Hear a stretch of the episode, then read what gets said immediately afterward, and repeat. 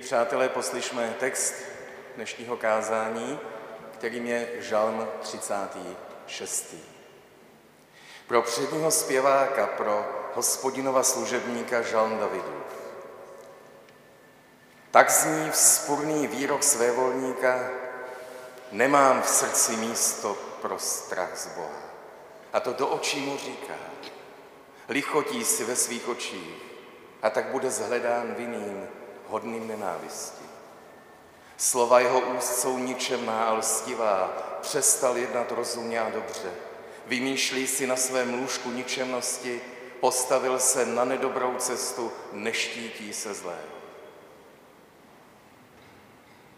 Tvoje milosrdenství, hospodine, sahá až k nebi. Tvoje věrnost se dotýká mraků, tvoje spravedlnost je jak mocné horstvo, propastná tůň nezměrná jsou tvoje soudy. Zachraňuješ lidi i dobytek. Jak vzácný skvost je tvé milosrdenství, Bože. Lidé se utíkají do stínu tvých křídel, osvěžují se tím nejtučnějším z tvého domu, z potoka svých rozkoší jim napít dáváš. U tebe je pramen žití. A když ty jsi nám světlem, spatřujeme světlo. Uchovej, Bože, své milosrdenství těm, kdo tě znají a svou spravedlnost těm, kdo mají přímé srdce. Kéž na mě nevtrhne sputná noha, ruka své volných, kéž ze mne neučiní štvance. Ano, pachatelé ničemností padli, jsou sraženi a nejsou schopni povstat. Tolik slova žalmu 36. Jak jste jistě si všimli, milí přátelé, ten žal má několik částí, které ovšem zdánlivě spolu jakoby nesouvisí. První popisuje detailně myšlení a jednání své volníka. Druhá jakýmsi střihem obdivuje boží milosrdenství, tedy dva na sobě nezávislé světy. A teprve ve třetí části prozbě o ochranu před pišnými a ničemnými se ty první dvě části jakoby potkají a žalm tedy nakonec tvoří logický celek.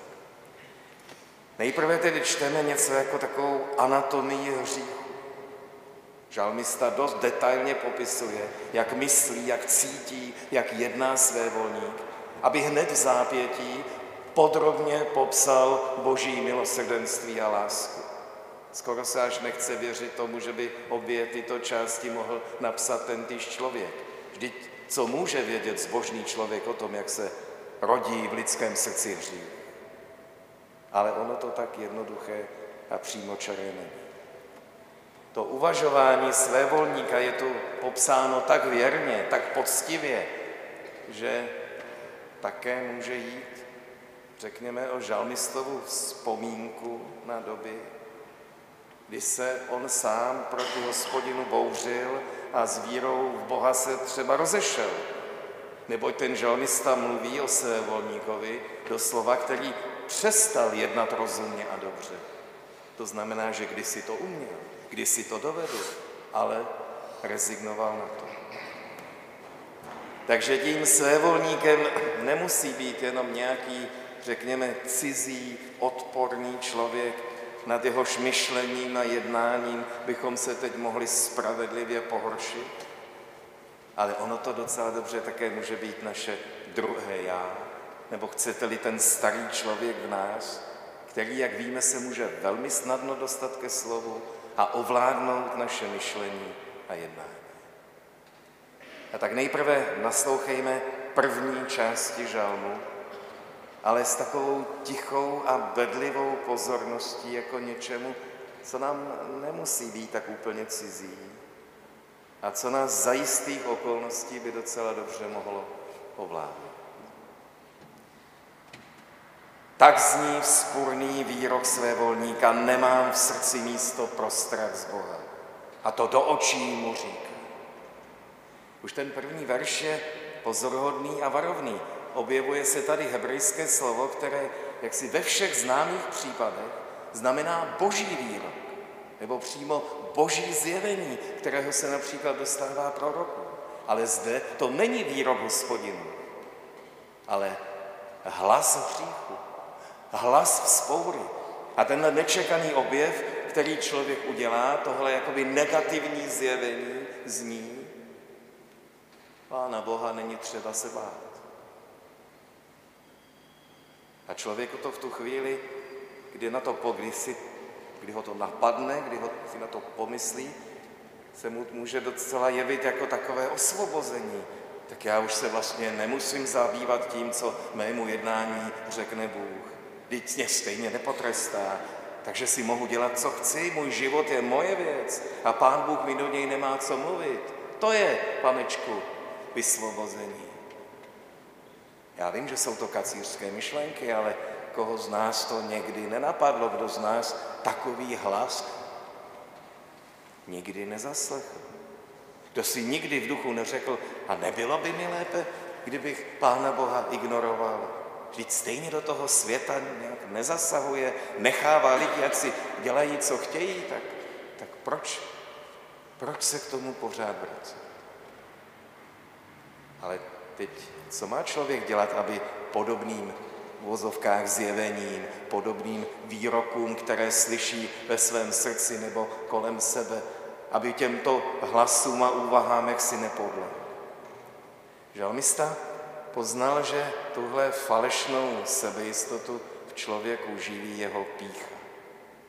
Ten hříšník si fandí, nebo jak on říká, sám sobě lichotí, sám sobě namlouvá, že přece on to zvládne, jemu se nic nestane, jemu přece nic nehrozí, on je pánem situace. A je jedno, v čem si člověk fandí a Pána Boha ignoruje. Někdo si řekne, že může pít, někdo si řekne, že může krást, jinému se zalíbí nevěra, dalšímu zachutná moc, další začne pohrdat druhými lidmi nebo zesměšňovat svého partnera či rodiče. A tohle jednání, jak si má společné podhoubí, z něhož vyrůstá, a to je lidská pícha. Jenže když vám lichotí druzí lidé, tak to většinou člověk pozná, protože jako vidí, že za to něco chtějí. Ale když člověk lichotí sám sobě, je v pasti. To nepozná. A uvěří to. Další charakteristika své volníka spočívá v tom, že si umí všechno zdůvodnit. Na všechno má výmluvu, na všechno má argumenty. Naše vlastní řeč nás tak často prozradí a usvědčí. Čím víc člověk o něčem zlém mluví, tím spíš něco skrývá. Na pravdu stačí často jediná věta. Kdežto na zlo je potřeba vyprávět celé romány. Dokonce své volník vymýšlí ty své zrady a chytrosti, jak říká žalmista, na svém lůžku, když v noci spí. Takže zatímco dobrého člověka, když se ráno probudí, napadne, jak si poradit s tím, co ho večer trápilo, své volník se probudí a napadne ho další způsob, jak dosáhnout svého na úkor druhých. To zlé myšlení prostoupí celý jeho život. Ale tak, jak žalmista naraz skončil tenhle anatomii hříchu, skončíme i my. A proti staví žalmista něco, jako bychom řekli, trvalou přítomnost Boží lásky, která nás obklopuje ze všech stran. Tvoje milosrdenství, hospodine, sahá až k nebi. Tvoje věrnost dotýká se mraků. Tvoje spravedlnost je jako mocné horstvo. Propastná tů nezměrná jsou tvoje soudy. Všimněte si, zatímco zlo je nakonec závislé na člověku, který mu podlehne a který ve svém srdci ve dne v noci vymýšlí ničemnosti, hospodinovo milosrdenství je na člověku nezávislé, je stále přítomné, je, mohli bychom říct si, jako vzduch, který dýcháme a který prostupuje všechno kolem. A ten vzduch sahá až k nebi. A proto nás o to boží milosrdenství nikdo nemůže připravit. Nebe, mraky, vysoké hory byly tehdy pro člověka nedosažitelné, stejně jako mořské hlubiny a propasti. A z takového neznáma vždycky šel strach. Ale žalmista ví, boží věrnost, boží milosrdenství a spravedlnost, ty jsou všude přítomné. Není místa, kde bychom se nemohli dovolat boží pomoci. Pod boží ochranou jsme vždycky a všude. A víte, jak to člověk ocení, když se někdy dostane do nějakého neznámého prostředí mezi cizí lidi a má strach, že, že, že tam nikoho nezná, že jeho nikdo nezná, že je docela sám. Ale v takovou chvíli vlastně stačí zavřít oči, nadechnout se toho božího milosrdenství, které je všude kolem nás a začít se modlit. A jsme opět doma. Tam, kde to známe a kde nám nic nehrozí. Kolik lidí už takhle překonalo své nemoci, své věznění, svou samotu, svou depresi, svůj strach. Tvoje milosrdenství, Bože, sahá až k nebi. A stačí se ho jen nadechnout. Ale aby nám trošku spadl hřebínek, nesmíme si zasmyslet, že Pán Bůh má na starosti jenom nás. Příjemcem té boží lásky a záchrany nejsou jen lidé, ale i zvířata. Žalmista zvětší, zachraňuješ lidi i dobyty, hospodin. A to není zdaleka jediné místo, kde se si objeví zvířata v Bibli, jako bych řekl, ve stejně důležité pozici jako lidé. Třeba když se Jonáš zlobí, že neviděl tu očekávanou zkázu Ninive, pán Bůh mu to vysvětlí, no, že mu bylo líto zahubit tolik lidí a tolik dobytka. Nebo když se Izraelci učili desatero, tak se vlastně učili i lásce ke zvířatům, která měla právo na sedmý den odpočinku úplně stejně jako všichni lidé. Tedy ta zmínka o dobytku slouží asi v tomto žalmu jaksi uzemnění takové té lidské sebestřednosti, která se jaksi velmi ráda vidí jaksi ve středu božího zájmu. Ne, nejsme jediní, na kom Pánu Bohu záleží. To boží milosrdenství je ještě větší. Nejsme boží jedináčci. Jsou to i druzí lidé, jiné národy a jsou tu i zvířata. Jak zácný skvost je tvé milosrdenství, Bože. Lidé se utíkají do stínu tvých křídel. Tedy asi tak jako ptačí mládě se ukrývá v bezpečí pod křídly svých rodičů, hledá a nachází věřící člověk ochranu u Boha. Ale proč se tam mluví o stínu těchto křídel? Eh, myslím, že to pěkně ukazuje příběh o Moabské Rud, která, jak víme, neopustí svou izraelskou tchýni, doprovází až do Betléma, kde přijme víru v jejího Boha. A pak v době sklizně jde tahle chudá dívka paběrkovat klasy na pole bohatého statkáře jménem Boaz. A on, když ji vidí, tak vydá pokyn, aby ti ženci schválně nechávali padnout na zem plné klaby, klasy, aby si je tak mohla pozbírat. A když se tahle chudá a cizí dívka podíví té nečekané přízni, Boaz jí odpoví, já vím, kdo jsi. A co si udělala pro svou tchýni? A tak ti chci pomoci. A pak jí požehná slovy, ať tě bohatě odmění hospodin Bůh Izraele, pod jehož křídla se přišla skrýt. A to je, myslím, ono, že ta pomoc přichází od Boha. To jsou ta křídla, ale její konkrétní provedení je dílem člověka. To je jakoby ten stín. Ani my se nemůžeme jakoby skrýt přímo pod boží křídla, ale chrání nás jejich stín, to je lidské ruce, lidská láska, lidská pomoc a slitování. Díky Bohu za ně. Pak přijde další nečekaný obraz. Lidé se osvěžují tím nejtučnějším svého domu. A na jiných místech čteme třeba, ať se vaše duše kochá tukem, nebo má duše se sytí tou nejtučnější stravou. Nezní to moc zdravě, vidíte? A navíc tuk a duše, jak to máme chápat? Inu tuk byl od nepaměti nejdůležitějším vlastně zdrojem energie v potravě. Díky tuku lidé přežili zimu, době hladu, nouze. Ale když se jednalo o obětní hold, všechen tuk patřil hospodinu a obrátil se v dýmu na oltáři. Tuk patřil Bohu.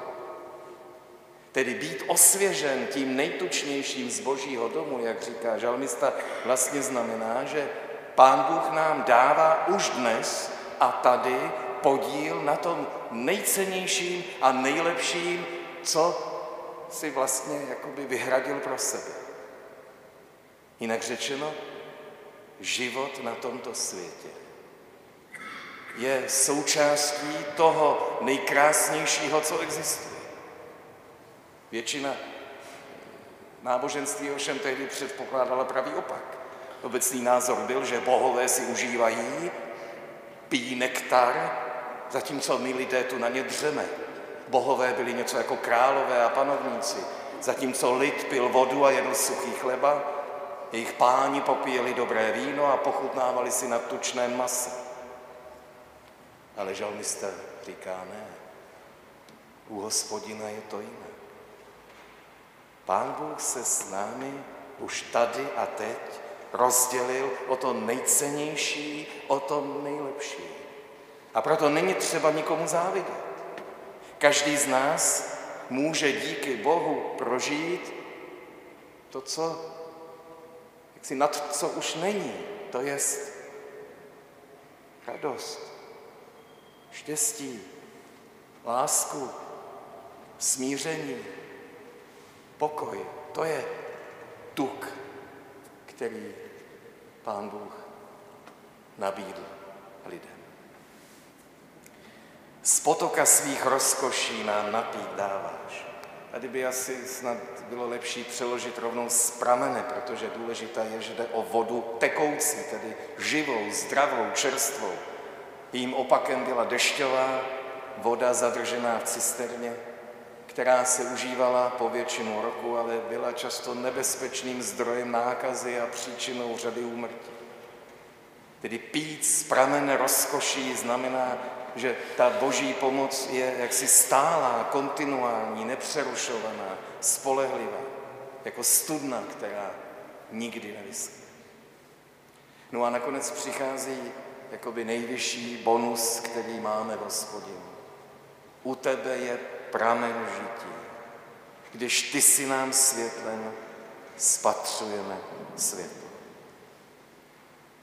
Kolem nás je jaksi mnoho zdrojů světla. Ve dne svítí slunce, v noci měsíc a hvězdy. Ale slunce zapadne, měsíc a hvězdy také zapadnou, přijdou mraky a nevidíme nic. Žalmista však objevil, řekl bych, lepší svět. Boží přízeň. Ta nevychází ani nezapadá. Ta nikoho nesvaluje svým žárem a nestrácí se nám za mrak. A takovým viditelným fyzickým připomenutím tohoto božího světla byl sedmiramený svícen v Jeruzalemském chrámu. Jeho světlo ovšem svítilo jak ve dne, tak v noci. Bylo to jiné světlo než světlo sluneční nebo měsíční. A těch svícnů sedmiramenných tam bylo deset, tedy sedmdesát světel hořelo ve dne v noci. Pro všech sedmdesát národů tohoto světa. Ale nestačí jenom, že světlo svítí. Je třeba také očí, aby ho viděli. Hospodin nám tedy dává nejen mnoho dobrých věcí, ale i schopnost ty dobré věci vnímat, vidět, přijmout, radovat se z nich. Kdyby člověk neměl ústa, nemohl by se najíst. Kdyby neměl plíce, nemohl by dýchat. Kdyby neměl oči, nic by neviděl. Kdyby neměl víru, neměl by se z čeho radovat. A tak žalmista vděčně připomíná, že člověk dostává nejen dar života, ale také schopnost tu boží dobrotu, jak si vnímat, prožívat, slyšet to boží slovo, porozumět mu. Ano, člověk je patrně jediný, kdo je schopen to boží dílo vnímat, vidět jeho krásu, uvědomovat si jeho řád, vidět mnohé souvislosti, poznat boží dobrotu a radovat se z ní. A když si člověk tohle všechno jakoby do sebe nechá vdechnout, když se s tím jak si sytí a živí, když si tohle všechno uvědomí, když tomu všemu uvěří, pak ty zlé věci, které v noci vymýšlel na lůžku, ho vlastně přestanou bavit. Začne se zajímat o něco lepšího, o všechnu tu krásu kolem nás. Ano, tu lidskou zlobu a hřích Pán Bůh přemáhá svou dobrotu. Takže se vlastně stačí jen dívat, citlivě vnímat, nadechnout. A ta dobrota začne v člověku pracovat k dobrému. Bože, děkujeme ti, že si nás dnes provedl krásami tohoto světa a života. Jsou pravda dny, kdy máme v duši zataženo a kdy nad námi visí těžké mraky. Ale život ve stínu tvých křídel je tak krásný a dobrý, že si ho nechceme kazit zbytečným strachem a závistí. Prosíme, vysvoboď nás od píchy, která nás tak snadno zbaví rozumu a zatemní nám před očima. U tebe je pramen naděje a radosti, která nikdy nevyschne. Amen.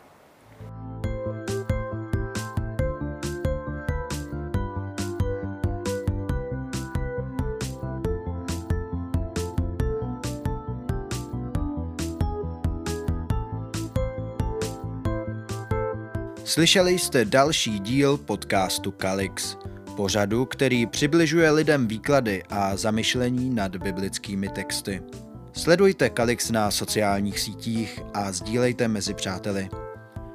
Pokud máte jakékoliv dotazy či připomínky, nebo víte o faráři, jehož kázání byste chtěli zařadit mezi naše podcasty, Napište nám prosím do facebookových zpráv nebo na e-mail kalixpodcast.gmail.com Děkujeme. Za týden naslyšenou.